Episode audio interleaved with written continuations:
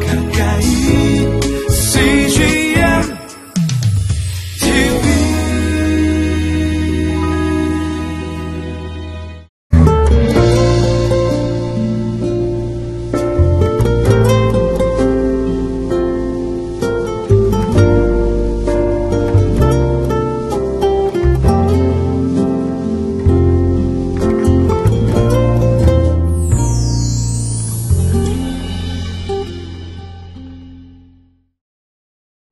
할렐루야. 오늘도 복을 쫓아가는 인생이 아니라 복이 찾아오는 인생 되기를 축복합니다. 여러분 아침 시간을 보통 어떻게 보내시나요? 아, 이스라엘의 레위인들과 제사장들은 주로 아침에는 아, 오늘 본문 말씀인 시편 81편을 암송을 하고 저녁에는 시편 29편을 암송하며 하나님을 예배하고 찬양했다고 합니다. 오늘 본문 말씀을 통해서 아침에 레위인들과 제사장들이 불렀던 노래, 어떤 찬양으로 하나님 앞에 영광을 올려드렸는지 함께 은혜를 나눠보도록 하겠습니다.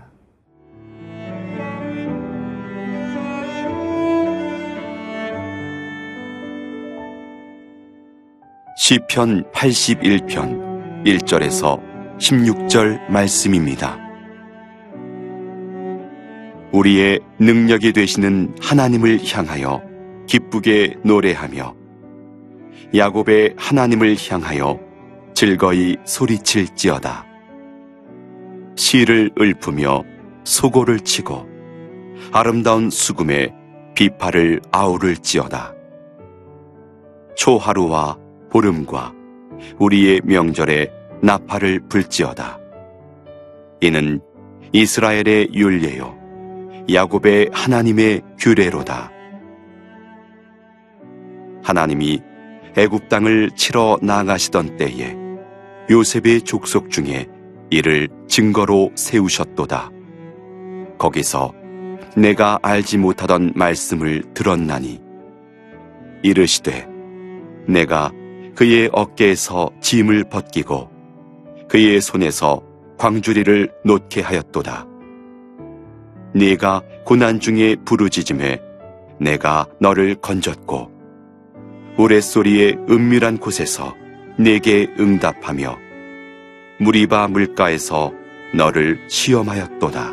셀라 내 백성이여 들으라. 내가 네게 증언하리라. 이스라엘이여 내게 듣기를 원하노라. 너희 중에 다른 신을 두지 말며 이방 신에게 절하지 말지어다. 나는 너를 애굽 땅에서 인도하여 낸 여호와 내 하나님이니 내 입을 크게 열라 내가 채우리라 하였으나 내 백성이 내 소리를 듣지 아니하며 이스라엘이 나를 원하지 아니하였도다. 그러므로 내가 그의 마음을 완악한 대로 버려두어 그의 임의대로 행하게 하였도다. 내 백성아, 내 말을 들으라. 이스라엘아, 내 도를 따르라. 그리하면 내가 속히 그들의 원수를 누르고 내 손을 돌려 그들의 대적들을 치리니 여호와를 미워하는 자는 그에게 복종하는 채 할지라도 그들의 시대는 영원히 계속되리라. 또 내가 기름진 밀을 그들에게 먹이며 반석에서 나오는 꿀로 너를 만족하게 하리라 하셨도다. 오늘의 본문 시편 81편 제목을 보면 아사벳이 인도자를 따라 깃딧에 맞춘 노래. 깃딧은 가드 지방에서 아, 만든 악기를 의미하죠. 그 악기에 맞춘 아, 노래가 바로 81편입니다. 이 시편 81편은 하나의 시편 안에 두 가지의 시편이 있는 그런 구조로 되어 있는데요.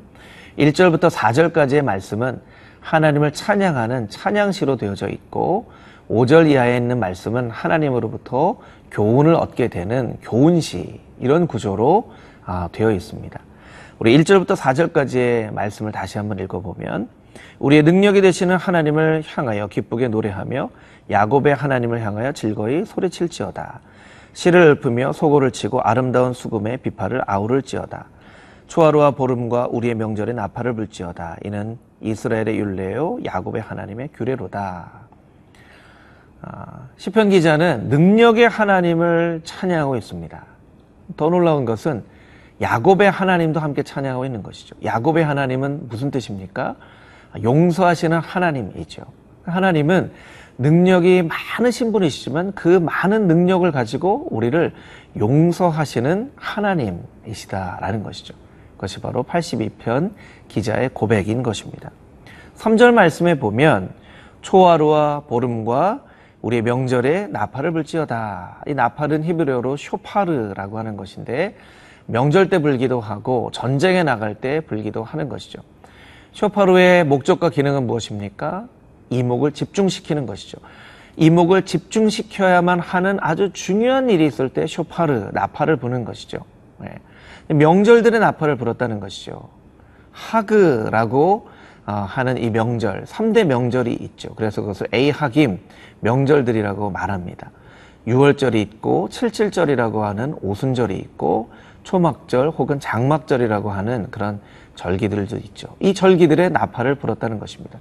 그런데 본문의 말씀에 보면 보름이라는 단어가 나옵니다. 수콧이라고 하는 NIV 성경에는 풀문이라고 되어 있는 이 보름과 관련된 명절은 3대 명절 중에서 6월절과 장막절이 되어지는 것이죠. 또 초하루라고 되어 있는 이 뉴문 아, 이것은 나팔절을 말하는 것이죠. 욤트루아라고 하는 나팔절을 말하는 것입니다. 그렇다면 이 시편의 저자는 왜 굳이 나팔절과 또 보름과 여호와의 명절들의 나팔을 불며 하나님을 예배하라라고 말하고 있는 것일까요? 이것은 예배는 반드시 하나님이 정해주신 기준에 따라 정해주신 날과 정해주신 장소에서 예배해야 함을 아, 우리에게 말하고 있는 것입니다. 아마도 사탄이 우리를 유혹하려고 할 때 예배 드리지 말아라 라고 유혹하지는 않을 것입니다. 예배를 드려라. 그러나 꼭 하나님이 정해주신 때 예배 드릴 필요가 있겠느냐. 그냥 너의 감정에 따라서 예배 드리고 싶은 그 날에 예배를 드려라. 그냥 네가 편리한 대로 꼭 교회에 와서 예배를 안 드려도 되니까 네가 편리한 장소에서 예배를 드려라 라고 이야기할 것입니다. 그것이 바로 사탄의 아, 유혹이죠. 마이클 호튼의 그리스도 없는 기독교라는 책에 보면 이와 비슷한 구절이 나오게 됩니다. 음. 사탄이 만약 한 도시를 완전히 장악하게 되면 어떤 모습이 되어질까? 사탄이 만약에 필라델피아를 장악하게 된다면 술집은 모두 문을 닫을 것이고 도색물은 자취를 감추게 될 것이다. 깨끗해진 거리는 서로 웃음을 머금은 보행자로 가득 찰 것이다. 저주 악담도 사라질 것이다. 아이들은 선생님에게 공손하게 예 선생님, 부인들에게 예 부인 하고 공손하게 말하게 될 것이다. 교회는 매주일마다 사람들로 넘쳐나게 될 것이다. 그러나 교회에서는 더 이상 그리스도가 선포되지 않을 것이다. 이것이 사탄의 전략인 것이죠. 아, 사람들에게 아, 화평과 또 질서를 주는 것 같이 보여지지만 그리스도는 선포되지 않도록 만드는 것. 이것이 바로 사탄의 전략인 것입니다. 여러분, 여러분께서는 하나님이 정하신 날에 하나님이 정해주신 방법대로 예배를 하고 있습니까? 혹은 여러분의 감정에 따라서 예배하고 싶은 날만 예배하고 있습니까? 예배 드리고 싶은 곳에서만 예배를 드리고 있습니까? 때로는 우리가 인터넷 방송을 통해서 예배를 드릴 수가 있죠. 그러나 그것은 정말 교회를 가고 싶지만 교회를 갈 수 없는 선교지에 있는 선교사님들이나 병중에 있는 환자들이나 정말 예배 장소로 갈 수 없는 사람들을 위해서 예비된 것이라고 할 수 있습니다. 우리가 발로 찾아갈 수 있는 건강이 있고 환경이 주어졌음에도 불구하고 나는 내가 그냥 원하는 대로 예배 장소에 가서 예배 드리지 않고 내 마음대로 예배 드린다 하고 마음 먹는 것은 어쩌면 사탄이 이미 여러분에게 영적인 공격을 하고 있는 것일 수도 있습니다. 여러분 하나님이 정해주신 그 날에 하나님이 정해주신 방법으로 하나님이 정해주신 그 장소에서 예배하는 거룩한 예배자들이 되시기를 주님의 이름으로 축복합니다.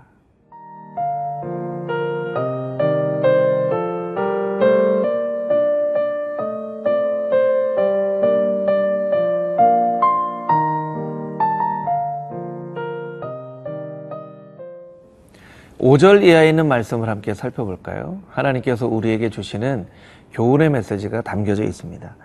8절과 10절 말씀을 같이 한번 읽어볼 텐데요. 내 백성이여 들으라 내가 내게 증언하리라 이스라엘이여 내게 듣기를 원하노라. 10절 말씀에 나는 너를 애굽 땅에서 인도하여 낸 여호와 내 하나님이니 내 입을 크게 열라 내가 채우리라 하였으나 하나님께서 우리에게 교훈하시는 두 가지 메시지는 아, 내게 들어라 라는 것입니다. 여러분, 복은 무엇인가가 중요하지만 그것보다 더 중요한 것은 복이 어디에서부터 오는가를 아는 것이 훨씬 더 중요합니다. 그래서 복을 정의 내리는 것만큼 복이 하나님께로부터 오는 것임을 깨닫는 것도 중요한 것이죠. 오늘 본문의 말씀은 너는 반드시 나에게서 들어라. 나에게서 듣기를 원한다. 라고 말씀하고 계십니다. 우리는 살다 보면 하나님의 음성을 듣기도 하고 사람들의 음성을 듣기도 하죠. 때로는 하나님께서 말씀해 주시는 음성보다도 누군가가 준 이야기를 더 귀담아 듣기도 합니다. 그런 우리에게 하나님께서는 말씀하십니다. 너는 반드시 나에게 들어야만 한다. 그런 우리들에게 하나님께서 뭐라고 축복해 주십니까? 입을 크게 열어라. 내가 그 크게 연 입을 다 채울 것이다. 하나님께서 말씀하고 계신 것이죠.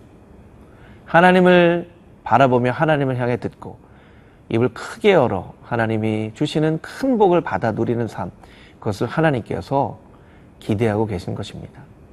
그러나 반대되는 삶도 본문 말씀 가운데 기록되어져 있는데요. 12절 말씀입니다. 그러므로 내가 그의 마음을 완악한 대로 버려두어 그 임의대로 행하게 하여도다. 하나님의 교훈을 듣지 않는 사람의 마음은 어떤 상태로 바뀌어지게 되어, 될까요? 그것은 그냥 내버려진 상태로 되어지게 되는 것입니다. 하나님의 벌은 그냥 내버려 두시는 것이죠. 흉가가 무엇입니까? 그냥 내버려진 집이죠. 아, 아, 그냥 폐허가 된 장소는 어떤 장소입니까? 그냥 내 버려둔 장소입니다. 뭔가 특별히 나쁜 행동을 해서 훼손시키지 않는다 하더라도 그냥 내 버려두면 그곳이 흉가가 되어지는 것입니다. 여러분, 여러분의 마음을 그냥 내 버려두지 마시고 하나님의 말씀에 귀 기울여 듣고 하나님께서 우리의 삶 가운데 가득 채워주시는 하늘의 복으로 여러분의 인생이 가득 채워질 수 있게 되기를 주님의 이름으로 축복합니다. 함께 기도하겠습니다. 하나님 참으로 감사합니다. 우리를 내버려 두지 않으시고 날마다 말씀으로 우리를 교훈하시고 우리가 살아가야 될 삶의 방법들을 알려주시는 하나님 참으로 감사합니다. 우리의 감정에 따라 예배하지 말게 하여 주시고 우리의 임의대로 우리가 마음대로 예배의 장소를 정해서 예배하지 말게 하여 주시고 하나님께서 정하신 날에 정하신 방법으로 정해주신 장소에서 예배하는 거룩한 예배자의 삶이 되게 하여 주시고 하나님께서 우리의 삶 가운데 가득 채워주시겠다고 약속하신 그 복을 받아 누리는 복된 인생이 되어질 수 있도록 축복하여 주시옵소서 예수 그리스도의 거룩하신 이름으로 기도합니다. 아멘.